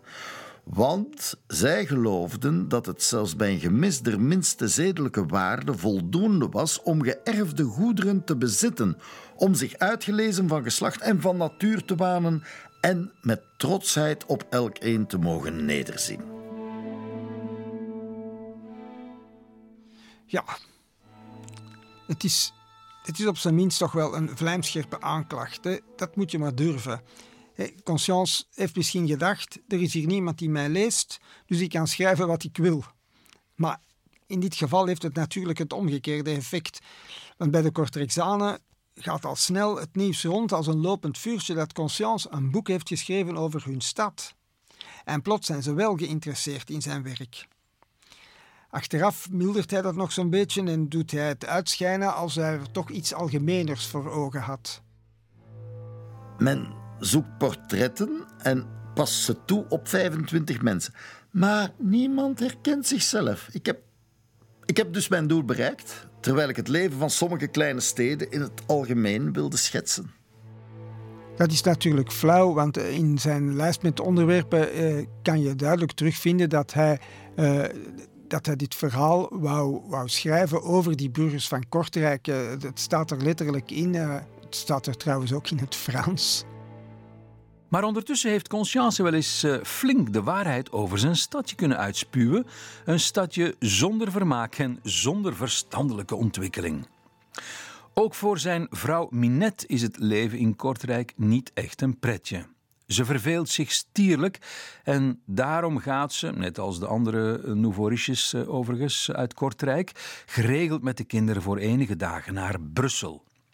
Ze logeert er dan bij de kunstschilder Hendrik Dillens, met wie de Conscience zal bevriend zijn sinds de jaren 1840. In de brieven die Conscience aan zijn vrouw in Brussel schrijft, klaagt hij wat over de eenzaamheid, maar hij gunt haar die uitstapjes wel. Blijf de hele week indien u dit plezier doet. Het is zoals gezegd. Naar Brussel gaan voor twee dagen is de moeite niet waard. En reiskosten moet men toch betalen. Ja, die brieven aan Minet die zijn soms wel heel erg grappig. Hè. Ze zijn in de gewone omgangstaal geschreven. Hè. Je hoort Conscience echt spreken zoals hij in werkelijkheid sprak. En wat ook leuk is, dat je een inkijk krijgt in zijn dagelijks leven. De dagen dat Minet en de kinderen van huis zijn bijvoorbeeld, is het de meid die voor het eten zorgt. Maar er is een keer dat de vader van de meid gestorven is en dat Conscience zelf aan de slag moet. Het is een aardig leven dat ik leid. De beenhouwer brengt mij dagelijks in een biefstuk en de bakker een brood. Al mijn keukengerief bestaat uit één pan. Sedert dat jij weg zijt, heb ik nog koffie, nog melk, nog soep, nog patatten gezien. Ja, zelfs geen najuin. Ik ga en keer tussen honden en katten die mij het haar van de kop vreten en mij waarlijk tot een knecht maken. Dat ik er minder gezond om ben, dat zal ik niet zeggen. En was het niet dat ik nu altijd op u en op de kinderen denk, ik zou het nog lang kunnen volhouden. Voor vertier en vermaak trekken Minette en de kinderen dus regelmatig naar Brussel. Omdat er in Kortrijk zo weinig te beleven valt, maar voor Conscience valt dat ondertussen wel mee. Het enige waar hij zich over blijft beklagen is het gebrek aan respons op zijn werk. Eigenlijk is dat de schuld van de uitgever, van dieren. Want Van Dieren zorgt nooit voor recensie-exemplaren, schrijft zelfs weinig reclame in zijn eigen krant, het Handelsblad. En het enige dat Van Dieren interesseert is dat hij maar genoeg verdient aan conscience. Hij geeft op een bepaald moment ook het verzameld, heeft het verzameld werk van Conscience uitgegeven samen met de Nederlandse uitgever Seithof. En de biograaf van Seithof schrijft dat Seithof en Van Dieren allebei een huis hebben kunnen zetten met hetgeen dat ze verdiend hebben aan het verzameld werk van Conscience, terwijl Conscience er eigenlijk nauwelijks uh, iets aan verdiende. En Van Dieren liet zijn huis dan nog wel bouwen in een nieuwe straat in Antwerpen die de Consciencestraat genoemd is. Wat al evenmin iets opbrengt zijn de vele toneelopvoeringen op basis van zijn werk. Het is nog altijd dé manier waarop de meeste mensen met zijn oeuvre in contact komen. En niet alleen in België. Ook in Frankrijk worden er toneelbewerkingen gemaakt van zijn romans. Zo vindt op 19 februari 1861 in Parijs de première plaats van een stuk gebaseerd op zijn roman De arme edelman. Het is een instant succes. Het hele jaar door zal het opgevoerd worden in verschillende theaters. Zelfs de Franse keizer Napoleon III en zijn keizerin Eugénie wonen een voorstelling bij en moeten daarbij, volgens een krantenbericht, geregeld naar hun zakdoek grijpen. Op donderdag 7 maart van hetzelfde jaar gaat het ook in première in Brussel in het Théâtre Royal du Parc. Op 27 april zit de toekomstige Leopold II er in de loge. Conscience vindt dat allemaal fijn. Hij gaat ook zelf naar de vertoningen van zijn toneelstukken kijken of van de toneelstukken naar zijn werk. Maar financieel levert hem dat geen rode duit op. Hè. Bijvoorbeeld de rechten voor die Franse vertalingen en de bewerkingen daarvan, die gaan allemaal naar de Franse uitgever Michel Lévy. Zelfs de vertalingen naar het Nederlands van dat toneelstuk.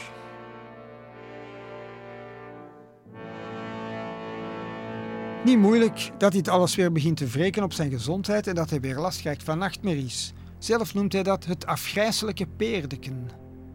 Door zoveel arbeid te midden van een vloed ambtsbezigheden heb ik mijn hersens te zeer vermoeid en ik heb er weer het afgrijselijk peerdeken van gekregen. Enige weken geleden heb ik gevreesd dat ik nooit meer boeken zou schrijven. De schrik voor een hersenziekte deed mij denken dat die onthouding voor mij een dwingende wet zou worden. Nu ben ik echter alweer bijna in mijn vorige gemoedsrust teruggekeerd.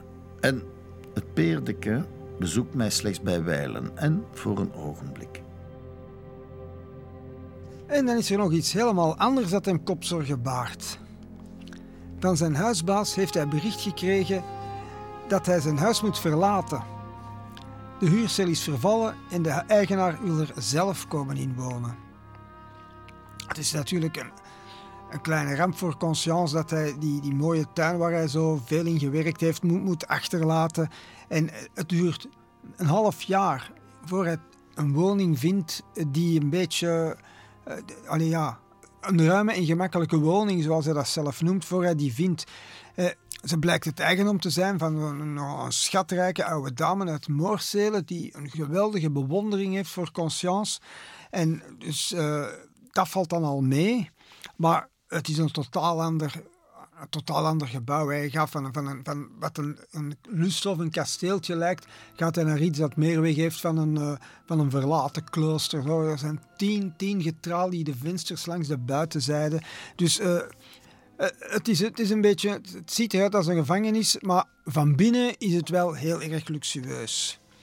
Maar er is dus geen tuin aan. Ja, een klein, klein ommuurd tuintje, maar ja, in vergelijking wat ze hadden, stelt er natuurlijk niks voor. Dus ze moeten afscheid nemen van al die dieren, van, de, van het, park dat ze eigenlijk hadden. En uh, ja, dat is een afscheid dat niet alleen Conscience, maar ook zijn dochter Marie erg zwaar valt. Toen de droevige dag gekomen was, nam ik afscheid van onze ram, Mieke de geit, Jantje Muil, van kiekes en duiven. En met onze twee waterhonden aan de zijde ging ik aan de hand van mijn vader nog eens rond de tuin. Wij waren beide stilzwijgend. Hij ook betreurde de schone bloemen die hij met zijn hand gezaaid en gekweekt had. Wij vertrokken dus. En dezelfde nacht drong men in den hof verwoeste bloemen en planten en stal men al de lieve goudvissen die in de vijver zwommen. Op 30 september 1861 verhuizen de Consciences naar hun nieuwe woonst en daar zet het leven van alle dag zich voort. Hendrik tracht het hoofd boven water te houden, te schrijven wanneer hij maar kan. En dan nog liefst zonder daarbij in herhaling te vallen. En dat lukt hem nog ook. Want eind 1861 schrijft hij zowaar een van de eerste Vlaamse avonturenromans, Het Goudland. Het verhaal gaat over drie Vlaamse goudzoekers in Californië die daar allerlei verrassende avonturen beleven en op het einde berooid moeten terugkeren naar het vaderland. Maar na het goudland droogt de inspiratie voor een hele tijd op. In 1862 krijgt Conscience maar één roman op papier: Moederliefde. Maar wat voor een! Het gaat over een vrouw die ontdekt dat haar dochtertje vroeger niet gestorven is, zoals de voedster uh, haar had gezegd, maar doorverkocht is aan een gravin. En de moeder gaat uh, uh, naar het kasteel waar de gravin woont en hoopt dat ze zal kunnen aantonen dat zij zelf de moeder is van dat kind. Dat is natuurlijk niet zo eenvoudig, want die gravin had niet zo hele goede bedoelingen. Maar het is eigenlijk een van de allerbeste romans van Conscience. Met heel veel plotwists en heel veel vaart. Alleen, ik vind het een rot titel. Moederliefde. Het doet aan stationsromans denken. Maar ja, als er nu romans van Conscience moeten heruitgegeven worden, of, of zouden kunnen heruitgegeven worden om de mensen te laten kennismaken met het werk van Conscience, dan zou ik Moederliefde daar zeker in opnemen. Moederliefde en het IJzeren Graf zijn twee romans uit de Kortrijkse periode die echt wel de tand des tijds doorstaan hebben, denk ik. De kracht van het boek zit ook wel voor een groot stuk in de thematiek. Het is een, uh, ja, het is een roman met sterke vrouwen, maar het gaat eigenlijk over uh, die, die dochter van die gravin wordt eigenlijk mishandeld. Want die, ja, die moet volwassen worden zodanig dat die gravin, die eigenlijk een... Uh, een onmogelijk keukenmeid is die met een oude graaf getrouwd is, uh, haar titel en haar erfenis kan behouden. Maar dat meisje wordt, wordt mishandeld, wordt geslagen, wordt opgesloten en wordt ook uh, geestelijk uh, sterk mishandeld, want ze heeft ook een, een, een vriend en, en men dreigt dan om die... Ze mag hem niet zien en ze, ze zeggen van ja, we gaan uw vriend doodschieten en dan, dan zit zij op haar kamer en dan hoort ze de knallen van het, van het geweer. En dus ja, het is dat soort mentale uh, mishandeling die ook in dat, in dat boek zit. Vandaar dat het eigenlijk wel een, een roman is die hedendaagse lezers zou kunnen aanspreken. En soms denk ik van, het zou eigenlijk ook een leuke roman zijn om te verfilmen, omdat uh, wat Conscience eigenlijk niet kan schrijven zijn, zijn verwijzingen naar, naar seksuele elementen, omdat dat niet, niet aanvaardbaar is. Dan, dan, komt hij, dan wordt hij weer verboden door de kerk. Maar die dingen zitten daar ook weer in. En, uh, want uh, die vrouw probeert uh, door iemand anders in huis te verleiden aan de bewijzen te geraken dat zij, dat zij de moeder is. En dat kan je natuurlijk met een hedendaagse film veel explicieter brengen dan Conscience dat kon doen in zijn tijd. En ook het jaar nadien, 1863, komt Conscience maar toe aan één boek: De Koopman van Antwerpen. Het is wel een roman over een thema dat hem in die dagen veel kopzorgen baart: geldzaken. En specifiek gaat het over de gevaren van het speculeren en de onvoorspelbaarheid van de financiële markten.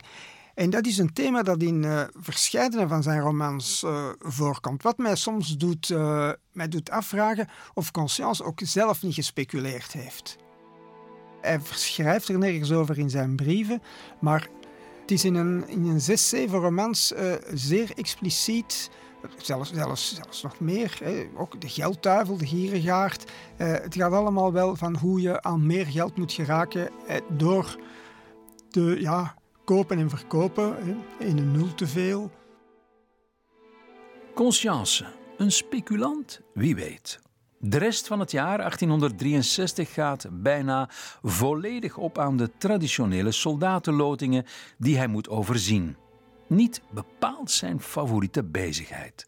Het maakt hem moe en depressief. Ik voel de ouderdom komen. Aan alle soorten kleine ongesteldheden en bovenal aan een soort van ontoereikendheid.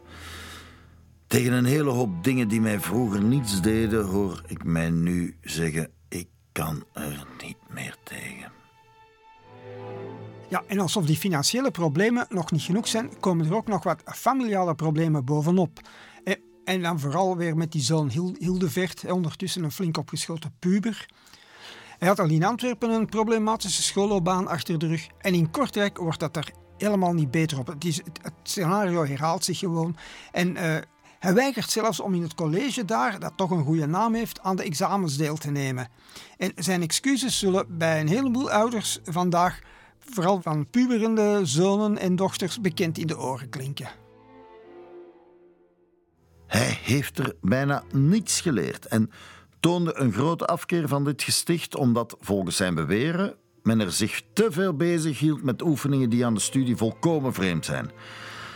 Ik zie mij nu verplicht om mijn zoon naar het Atheneum van Gent te sturen met de hoop dat hij daar enigszins de verloren tijd zal inhalen. Ja, Conscience geeft zijn zoon het voordeel van de twijfel. Ja, hoe zijn vaders? En, want hij zegt van ja, dat college in Kortrijk, dat heeft wel een goede naam, maar uiteindelijk, Kortrijk is maar uh, een, uh, ja, een groot dorp eigenlijk hè, en, uh, in die tijd. En, en hij denkt dat in, die kleine, in die kleine steden zijn de colleges sowieso niet goed. Dus hij denkt, een grotere stad, daar gaat hij beter aan zijn trekken komen. Nu, Hildevert moet dus verhuizen naar Gent, weer extra kosten. En ja, als dat nu resultaat zou opleveren, zou het allemaal zo erg niet zijn. Maar ook in Gent vecht hij er zijn voeten aan en, en hij is ook daar niet in het gareel te houden. Ja, het is een, gastje dat niet goed weet wat hij wilt en die eigenlijk ontzettend veel mogelijkheden krijgt. Want we hebben hier nu een aantal zaken verteld, maar eh, op een bepaald moment heeft hij ook een, ook een likeurwinkeltje, want daar is een prijslijst van bewaard. Hij houdt eigenlijk ook bezig met, met, chemische proeven, want hij had een laboratorium in het Huis van Conscience. Het, allee, die houdt zich met, met, met, zoveel dingen bezig. Hij is ook secretaris van, van de Société Literaire in Kortrijk. Dus, allee, ja, ja, misschien leidt hij een beetje het, een, een uh, lamzakkerig leventje omdat, omdat zijn vader hoe verdient, omdat dat hij dat ziet van de andere kinderen van rijke mensen of zo.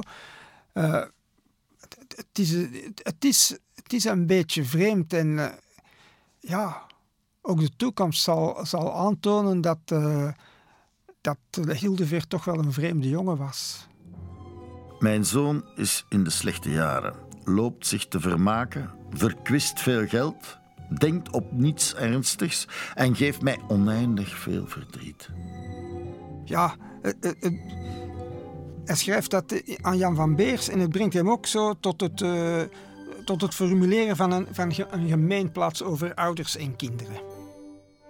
De boer heeft ons duurder verkocht dan wij meenden en terzelfde tijd heeft hij een grote zak vol bezorgdheden op onze rug geladen. Mijn zoon Hildevert is dit jaar gelood geweest en is erin gevallen. Ene wederwaardigheid des vaderlevens. Ja, en dat laatste is natuurlijk een wederwaardigheid die kan tellen. Zijn eigen zoon is uitgeloot voor het leger.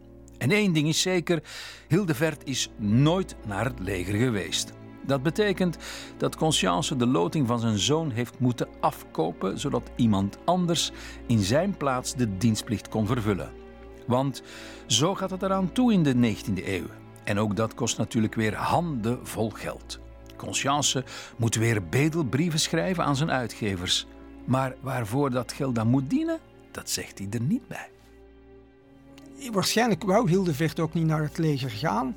En ik vermoed dat ja, hij er toch niet mee te koop wou lopen dat hij de loting van zijn zoon afkocht en, en daar uh, een, uh, een armere jongen mee naar het leger zou sturen.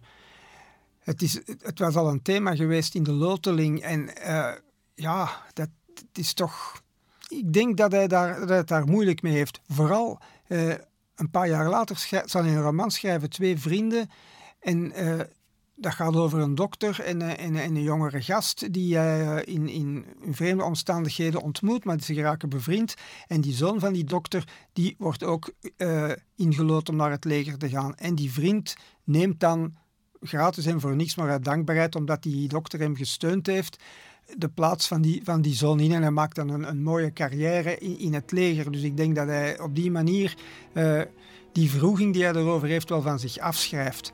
Maar expliciet staat er dus helemaal niks. Het enige dat we weten is uh, Hildevert is nooit naar het leger geweest en we hebben dat ene zinnetje in die brief van Jan van Beers. En verder heeft hij er nooit met niemand over geschreven. Voor Hildevert geen loopbaan in het leger dus. Wel een kantoorbaan. Want op 6 eh, januari 1864 verhuist Hildevert naar Brussel, waar zijn vader voor hem werk heeft gevonden op het ministerie van Binnenlandse Zaken. Of hij daar zal gedijen, dat valt nog te bekijken. Datzelfde jaar zijn er trouwens ook gemeenteraadsverkiezingen. Niet onbelangrijk, want in Kortrijk zetten ze de samenstelling van de gemeenteraad helemaal op zijn kop en dat heeft zo zijn gevolgen. De liberale burgemeester moet plaatsmaken voor een katholieke. En de oppositiestrijd die de liberalen daarop moeten voeren, draait voornamelijk rond het behoud van een verwezenlijking van de vorige legislatuur. Onder impuls van de vorige burgemeester heeft men een gemeenteschool opgericht voor jongens, waar ook arme kinderen gratis les kunnen volgen. Hierdoor kunnen kinderen van 11, 12 jaar een opleiding volgen in plaats van tegen een hongerloon en in gevaarlijke, ongezonde omstandigheden in de vlasnijverheid of in uh, een van de nabijgelegen fabrieken te gaan werken. Men vreest nu dat het nieuwe katholieke bestuur het de niet-katholieke gemeenteschool financieel erg moeilijk zal maken. Conscience voelde zich heel erg nauw betrokken bij de hele zaak, want zijn jongste zoon was ingeschreven in die school in de betalende sectie weliswaar.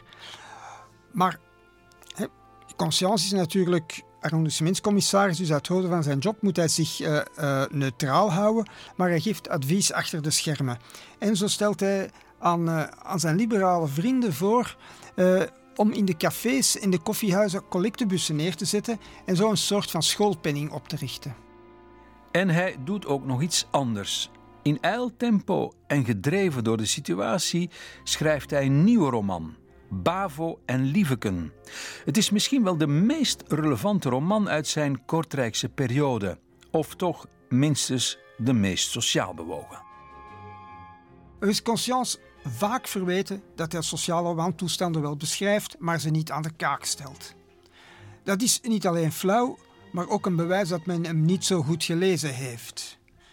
Het is voldoende om de openingsparagrafen van Bavo en Liefke te lezen, waarin hij de werkomstandigheden in een katoenfabriek beschrijft, om te beseffen dat zo'n verwijt geen steek houdt. Er zijn mannen, vrouwen, kinderen. Zij letten op de gang de raderwerken. Zij hechten de gebroken draden aaneen. Zij brengen katoen of bobijnen aan en geven onophoudend voedsel aan het duizendledig monster dat de stof met onverzaadbare honger schijnt te verslinden.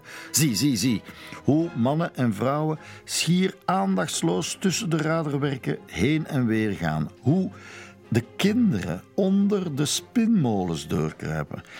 En nochtans, één riem, één tand, één van al die draaiende dingen kan hun kiel, hun kleed of slechts hun mouw aangrijpen. En het onverbiddelijk ijzer zal hen de leden afrukken of hun lichaam vermalen en het niet loslaten voordat het ginderver als een onherkenbare klomp weer uitgeworpen wordt. Hoeveel onvoorzichtige werklieden zijn op deze wijze niet verminkt of verslonden door de barse, zinloze kracht die geen onderscheid kent tussen katoen en mensenvlees. Kinderen die onder machines moeten doorkruipen, door machines die geen onderscheid maken tussen katoen of mensenvlees. Als dat geen aanklacht is, wat is het dan wel? Men heeft Conscience ook verweten dat het niet realistisch is. Zeker niet aan het einde van de roman, maar men schijnt te vergeten dat utopie ook een literair genre is. In feite is de roman één groot betoog voor het onderwijs voor kinderen. Dat is volgens Conscience de enige mogelijkheid om de waardigheid en de welvaart van de arbeidersklasse te verhogen. Met kennis dient men de ongelijkheid weg te werken en met niets anders. Dat is zijn overtuiging. En dat is in die tijd ook duidelijk de liberale opvatting. Van de theorieën van Karl Marx moet Conscience niks weten. Het onderwijs kan meer doen om de ongelijkheid tussen mensen te doen verdwijnen dan de dwaze droom van diegenen die de rijkdommen onder allen zouden willen verdeeld zien en waarvan de zekerste uitslag niets zou zijn dan de gelijkheid der armoede. Interessant om weten is dat Bavo en Lieveke is opgedragen aan Adolf Burggraven, een chirurg, hoogleraar een liberaal gemeenteraadslid uit Gent, die eerder dat jaar een werk had gepubliceerd over het sociale vraagstuk en op welke wijze men de leefomstandigheden van de arbeidersklasse kon verbeteren. Het is zo goed als zeker dat Conscience bij hem voor een stuk de mosterd heeft gehaald. Maar opmerkelijk is ook dat Conscience in zijn boek eveneens een sterk pleidooi houdt voor degelijk middelbaar onderwijs voor meisjes. In 1864 is dat namelijk helemaal niet evident. Voor meisjes zijn er op dat ogenblik eigenlijk alleen maar middelbare scholen die verbonden zijn aan religieuze ordes. En de nadruk ligt daar voornamelijk op een toekomst als echtgenote of moeder. Het hoogste diploma dat vrouwen kunnen bereiken is dat van onderwijzeres. De term feminisme ja, bestaat nog niet op dat moment, maar de ideeën leven al wel. Zo is er in Brussel een Isabelle Gatti de Gamon, die twee jaar eerder in 1862 een magazine heeft opgericht genaamd L'Éducation de la Femme. En daarin schrijft ze dat het onderwijs misschien wel het belangrijkste wapen is in de emancipatiestrijd van de vrouw. Het komt erop aan om niet een vrouw te creëren, zoals door ijlkoorts bevangen koorknapen in hun wilde fantasieën dromen, maar een geëmancipeerde vrouw, respectabel door haar werk, talent en kennis. Twee jaar later, op het moment dus dat Conscience zijn Bavo en Lieveke schrijft, richt ze in Brussel in samenwerking met het stadsbestuur de eerste stedelijke middelbare meisjesschool op. Misschien heeft Conscience wel aan haar gedacht bij het creëren van zijn personage Christina Damhout, de moederfiguur in Bavo en Lieveke. Ze klinkt alleszins als een feministe avant la lettre. Wat ik wil is dat mijn kind een mens wordt en niet door onwetendheid tot onmacht en eeuwige slavernij veroordeeld blijft. Wil men de beschaving der werkende klas, dan moet men met de vrouw beginnen. Red de wereld uit de zedelijke verzinking door de vrouw. Onderwijs voor de vrouw, opvoeding voor de vrouw. Licht, waardigheid en plichtsbesef in het hart der moeders van het volk. Zo niet duisternis, verbastering, onrecht en bloedige wederwraak over de komende wereld. Het mag duidelijk zijn dat Conscience zich in Kortrijk al maar meer tot liberale ideeën aangetrokken voelt en dat hij de nieuwe maatschappelijke ontwikkelingen op de voet volgt. Pech voor hen die hem willen wegzetten als een conservatieve katholiek die de vrouw het liefst aan de haard heeft. Misschien worden die liberale ideeën van Conscience ook wel ingegeven door zijn goede contacten met Alfons van den Perenboom, de liberale minister van Binnenlandse Zaken die hem zo'n warm hart toedraagt. En met zijn neef Adolf van den Perenboom, de beste vriend die hij in Kortrijk had. En ik zeg duidelijk had, want in het voorjaar van 1865 overlijdt die beste vriend. En dat is alweer een enorme klap. De laatste dagen had Van de Perenboom nog speciaal naar Conscience gevraagd, maar de familieleden hadden de boot een beetje afgehouden. Het is zelfs zo dat Conscience op het einde nog wel sterk moest aandringen om, om zijn goede vriend op het sterfbed nog, eens te kunnen zien. Marie Conscience schrijft in haar memoires dat telkens wanneer haar vader nadien uh, voorbij dat huis passeerde en zijn hond daar uh, naar de deur opsprong, dat zijn ogen vochtig werden. Dat verdriet om Van de Perenboom lijkt zich toch om te zetten in werkkracht, want in amper drie maanden tijd schrijft hij weer een dikke roman, Valentijn. Het gelijknamige hoofdpersonage is een onderwijzer die zich wat tekort gedaan voelt in de liefde, maar die vooral, en dat kan dan toch geen toeval zijn, een hele grote passie heeft voor bloemen en tuinieren. Een passie die ook Conscience en Van de Perenboom deelden. Ze legden zelfs samen een herbarium aan. En zo is Valentijn, de roman, ook een beetje een ode aan zijn betreurde vriend. Valentijn kende de namen van alle bloemen en kruiden. Het waren allemaal bekenden en vrienden voor hem.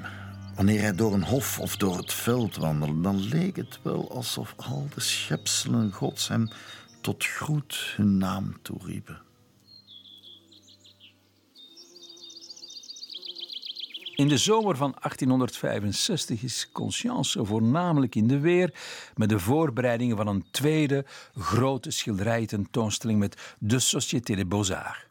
Die wordt geopend op 20 augustus, maar meteen daarna vindt hij dat hij toe is aan vakantie. Het is ook nodig voor zijn gezondheid. En daarbij denkt hij deze keer niet aan zijn geliefde Kempenland, maar wel aan Zwitserland. En hij heeft het perfecte excuus om daar naartoe te trekken, want op 28 augustus vindt er in Bern een groot congres plaats, georganiseerd door de Association pour le Progrès des Sciences Sociales. Er zal vergaderd worden over allerlei zaken, zoals onderwijs, het verenigingsleven en hygiëne. Zaken dus waar Conscience als arrondissementscommissaris rechtstreeks of onrechtstreeks wel mee te maken heeft. En dus trommelt hij een paar collega's op om hem te vergezellen. Met het snelgroeiende spoorwegnet in Europa is zo'n reis al maar gemakkelijker geworden, maar toch blijft het een hele onderneming. En al zeker wanneer men de berg wil intrekken. En dat doen Conscience en zijn gezellen ook. Ze maken een boottochtje op de Toenerzee, maken wandelingen door het schilderachtige Berner Oberland en staan met open mond te kijken wanneer ze voor het eerst de Jungvrouw mogen aanschouwen. Hoe wit, hoe glansrijk, hoe majesteitsvol die reusachtige klomp. En zijn onmeetbare kruin is niets dan sneeuw en ijs. Eeuwige sneeuwheer, zomer en winter. De jonkvrouw is altijd omhuld in haar helder en glinsterend gewaad. Dit citaatje komt uit de roman Levenslust. Want ja, Conscience zou Conscience niet zijn, mocht hij zijn herinneringen aan zijn Zwitserse reis niet in een roman verwerken. Het boek zal drie jaar later verschijnen. En eigenlijk is het weer een primeur, weer iets nieuws. Levenslust is eigenlijk de eerste Vlaamse toeristische roman. De hoofdfiguren zijn twee pas afgestudeerde studenten op reis door Zwitserland die geïntrigeerd geraken door een bleke jonge vrouw die blijkbaar kort gehouden wordt door een Norse oude man. En zo geraakt een toeristische reis verwikkeld in een speurtocht naar twee intrigerende figuren. En wederom is Conscience uitermate goed gedocumenteerd. Wanneer hij de jongvrouw beschrijft, maakt hij zelfs melding van de eerste vrouw die pas twee jaar voordien de berg beklommen had. Een Mrs. Winkworth was dat, al noemt hij haar niet bij naam. Men noemt haar de jonkvrouw niet alleen omwille van haar maagdelijke deksel, maar ook omdat geen mens ooit haar sneeuwige kruin had beklommen. Nu, sedert enige jaren is zij in dit opzicht geen jonkvrouw meer. In 1863 heeft zelfs een dame het gewaagd, met modige leidslieden evenwel, tot op de hoogste top der jonkvrouw te stijgen. De reis naar Zwitserland heeft Conscience goed gedaan, maar toch begint er na zijn terugkeer weer iets te knagen: zijn werk. Hij heeft er echt genoeg van. En dus informeert hij bij minister Alfons van de Perenboom, de oom van zijn goede vriend, of er mogelijk geen andere functie in het verschiet zou kunnen liggen voor hem. De minister belooft om wel eens uit te kijken naar iets nieuws. Conscience maakt er zich geen illusies over, heeft in het verleden al herhaalde stappen ondernomen en het is nooit op iets uitgedraaid. Maar die onzekerheid over een mogelijke nieuwe job, ja, dat is op dat moment niet het ergste van zijn zorgen. Wel zijn zoon Hildevert. Zijn zorgenkind heeft toch wel het baantje op het ministerie laten schieten, zeker? En vanaf begin 1866 voert hij niets meer uit. Hij ligt vooral in zijn bed. Conscience is ten einde raad. Hij probeert nog een andere bezigheid voor hem te vinden, maar hij is voor niets uit dat bed te krijgen. Maar dan valt het magische woord. Amerika. Ja, daar wil hij wel eens voor opstaan. Op 22 maart 1866 vertrekt Hildevert vanuit Antwerpen met het zeilschip Advance naar Kentucky. Uitrusting en zakgeld zijn uiteraard weer door zijn vader bekostigd. Toen mijn vader in de haven van Antwerpen voor de laatste maal zijn eerstgeborene zoon in de armen drukte en het schip langzaam langs de Schelde zag verdwijnen, daalde er een floers voor zijn ogen.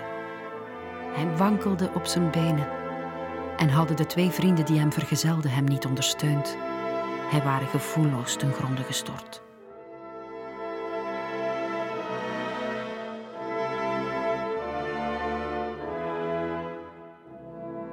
Ja, het afscheid is Conscience toch wel zwaar gevallen. En het duurt vier maanden voor hij iets van zijn zoon te horen krijgt. Ja, hij schreef dat hij op zee veel storm had meegemaakt, maar dat hij behouden in Louisville was aangekomen.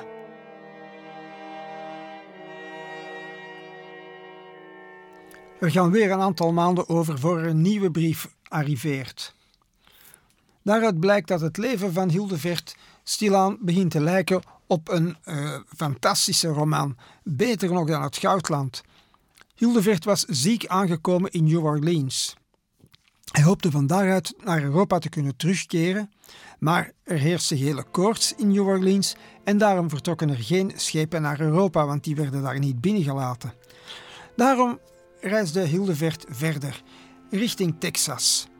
En daar ontmoette hij toch wel een Antwerpenaar, een zekere Emile van der Stukken.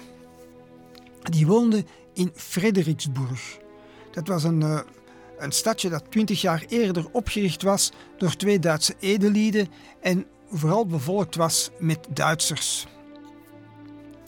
Die twee Duitse edelieden, baron Otfried van Moisebach en graaf von Gersdorf, hadden het stadje Frederiksburg genoemd naar Frederik van Pruisen. Hildevert werd goed ontvangen. Hij sprak een mondje Duits, dus uh, dat, uh, dat hadden ze daar graag. En hij werkte er gedurende enkele weken. En dat was, viel zo goed mee dat die twee Duitse stichters beslisten om hem wat financiële steun te geven, zodanig dat hij zich in een nieuw avontuur kon storten. En wat we ons bij dat avontuur moeten voorstellen, dat komen we te weten via een brief die Conscience aan zijn uitgevers schreef. Mijn zoon is naar de grenzen van het land ter Indianen getrokken. Met een trein koopwaren en vele werklieden. Daar, in de wildernis, op 25 mijl van het Fort Mason, hebben zij een huis en magazijnen gebouwd. Met fortificatie en schietgaten. Daarin woont nu mijn zoon. Voor alle gezelschap hebben zij zes bloedhonden.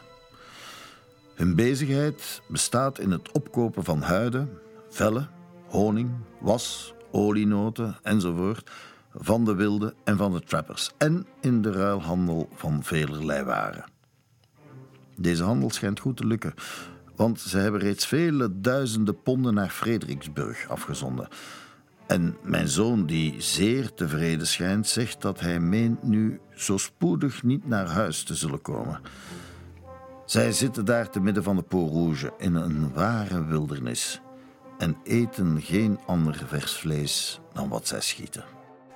Van Dieren was er zeker van dat als Hildevert dit twee jaar kon volhouden, dat zijn fortuin gemaakt was. Vader Conscience had zijn twijfels. Hij vond het een gewaagde onderneming en hij dacht er het zijne van.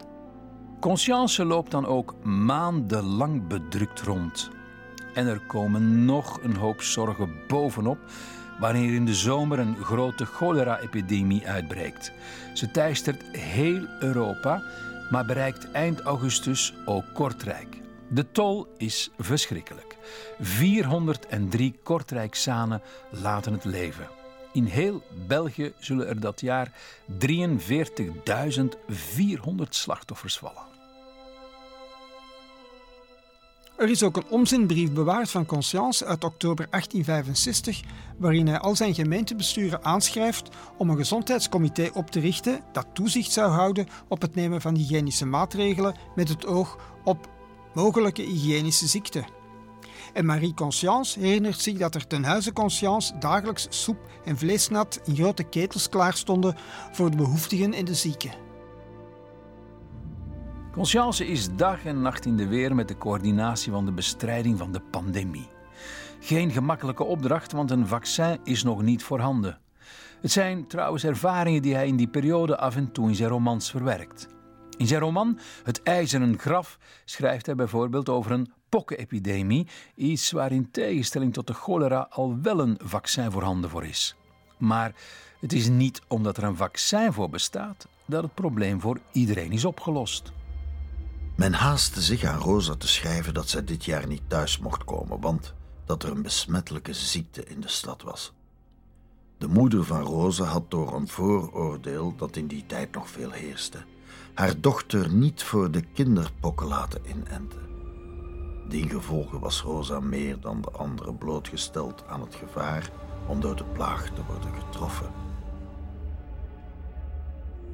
Dat is toch een bijzonder actueel citaat van Conscience. Het had uh, afgelopen jaar geschreven kunnen zijn. Conscience schrijft het in 1866. En eens de cholera-epidemie bedwongen is, in de winter van dat jaar, moet hij zich weer voorbereiden op de militielotingen van 1867 en zo gaat er weer een jaar voorbij. Het wordt 1868. Het is het jaar waarin de allereerste Belgische wielerwedstrijd wordt gereden. Het gebeurde op de plek waar het huidige Jubelpark zich bevindt, dus niet zo ver van waar Conscience woonde. Er kwamen maar drie deelnemers opdagen. Het waren nog van die fietsen met houten wielen en pedalen aan het voorwiel. Maar toch, het is een historisch moment. En als er nu één ding is waar ik kwaad voor ben op Conscience, dat is toch dat hij in heel zijn oeuvre geen, met geen woord over de fiets rept. Hij heeft congressen meegedaan waar men gediscussieerd heeft over hoe men dat nieuwe rijwiel nu moest gaan noemen. En hij schrijft daar geen letter over, terwijl hij eh, op verschillende plaatsen is geweest waar er wielerwedstrijden waren. 1868, hij heeft nog 15 jaar voor zich om over de koers te schrijven en hij doet het niet. Ach. 1868 is ook het jaar waarin zich net een nieuwe regering heeft gevormd. Valter Frère Orban vervangt Charles Rogier als eerste minister. En bij de begrotingsgesprekken komt er ook een nieuw dossier op de tafel. Het betreft de nalatenschap van de schilder Antoine Wiertz, die eh, in 1865 gestorven is en zijn atelier Temple Musée samen met zijn volledige collectie van 200 monumentale schilderijen nagelaten heeft aan de Belgische staat op voorwaarde dat het in zijn huidige staat bewaard zal blijven.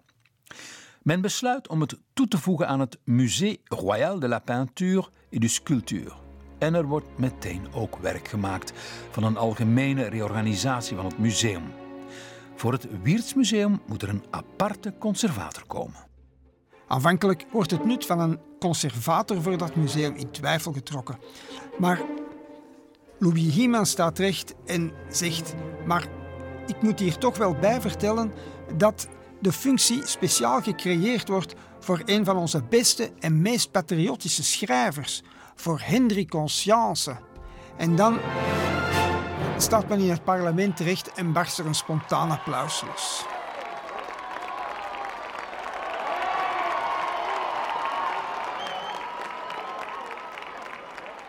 Eindelijk is het lot Conscience goedgezind. Conscience is dolgelukkig en zijn vrouw Minette waarschijnlijk nog veel meer. Vanaf juni reist Conscience één of twee keer per week naar Brussel om zijn zaakjes daar op orde te brengen. En op zo'n dag dat Conscience niet thuis is, op 4 augustus 1868 om precies te zijn, komt er in Kortrijk een telegram aan. Telegram is ondertekend door Hildevert en het bevat verrassend nieuws. Hij is aangekomen in Oostende en is van daaruit met de trein onderweg naar Kortrijk. Marie en Minette zijn overdonderd door het, door het goede nieuws uh, en haasten zich naar het station om Hildevert af te halen. En ze kijken uit naar iedereen die uit die trein stapt. En de laatste die blijft staan is een man met een lange bruine baard, een gele vilthoed en hoge lederen slopkousen om de benen. Marie herkent nauwelijks haar broer, maar het is een ontroerend weerzien. En misschien nog meer voor vader Conscience, die pas een dag later thuiskomt. Morgens rond tien uur waren wij alle in de eetkamer verenigd. Mijn broer had pas ontbeten toen wij een sleutel op de voordeur hoorden steken. En voor ik de tijd had hem tegemoet te snellen of te verwittigen, verscheen mijn vader in de kamer. Eén ogenblik bleef mijn vader verbijsterd in het midden der kamer staan. Mijn broeder was ook opgerezen. Bleek en bevend stak hij de armen uit. Enige seconden duurde die aarzeling. En dan vlogen ze met zoveel geweld in elkanders armen dat men hun ledematen hoorde kraken. Ik zal nooit, nooit zelf op mijn sterfbed dit toneel vergeten. Mijn hart had opgehouden te kloppen men hoorde niets dan het koortsachtige snikken der beide mannen. Mijn vader was gelukkig als een koning. Weder waren wij alle tezamen. Mijn broer was man geworden. Zijn wild gemoed was gedempt. En nu koesterde men de schoonste dromen voor zijn toekomst. Er was geen haar op hun hoofd dat kon vermoeden dat die schone dromen zouden uitmonden in een allerergste nachtmerrie.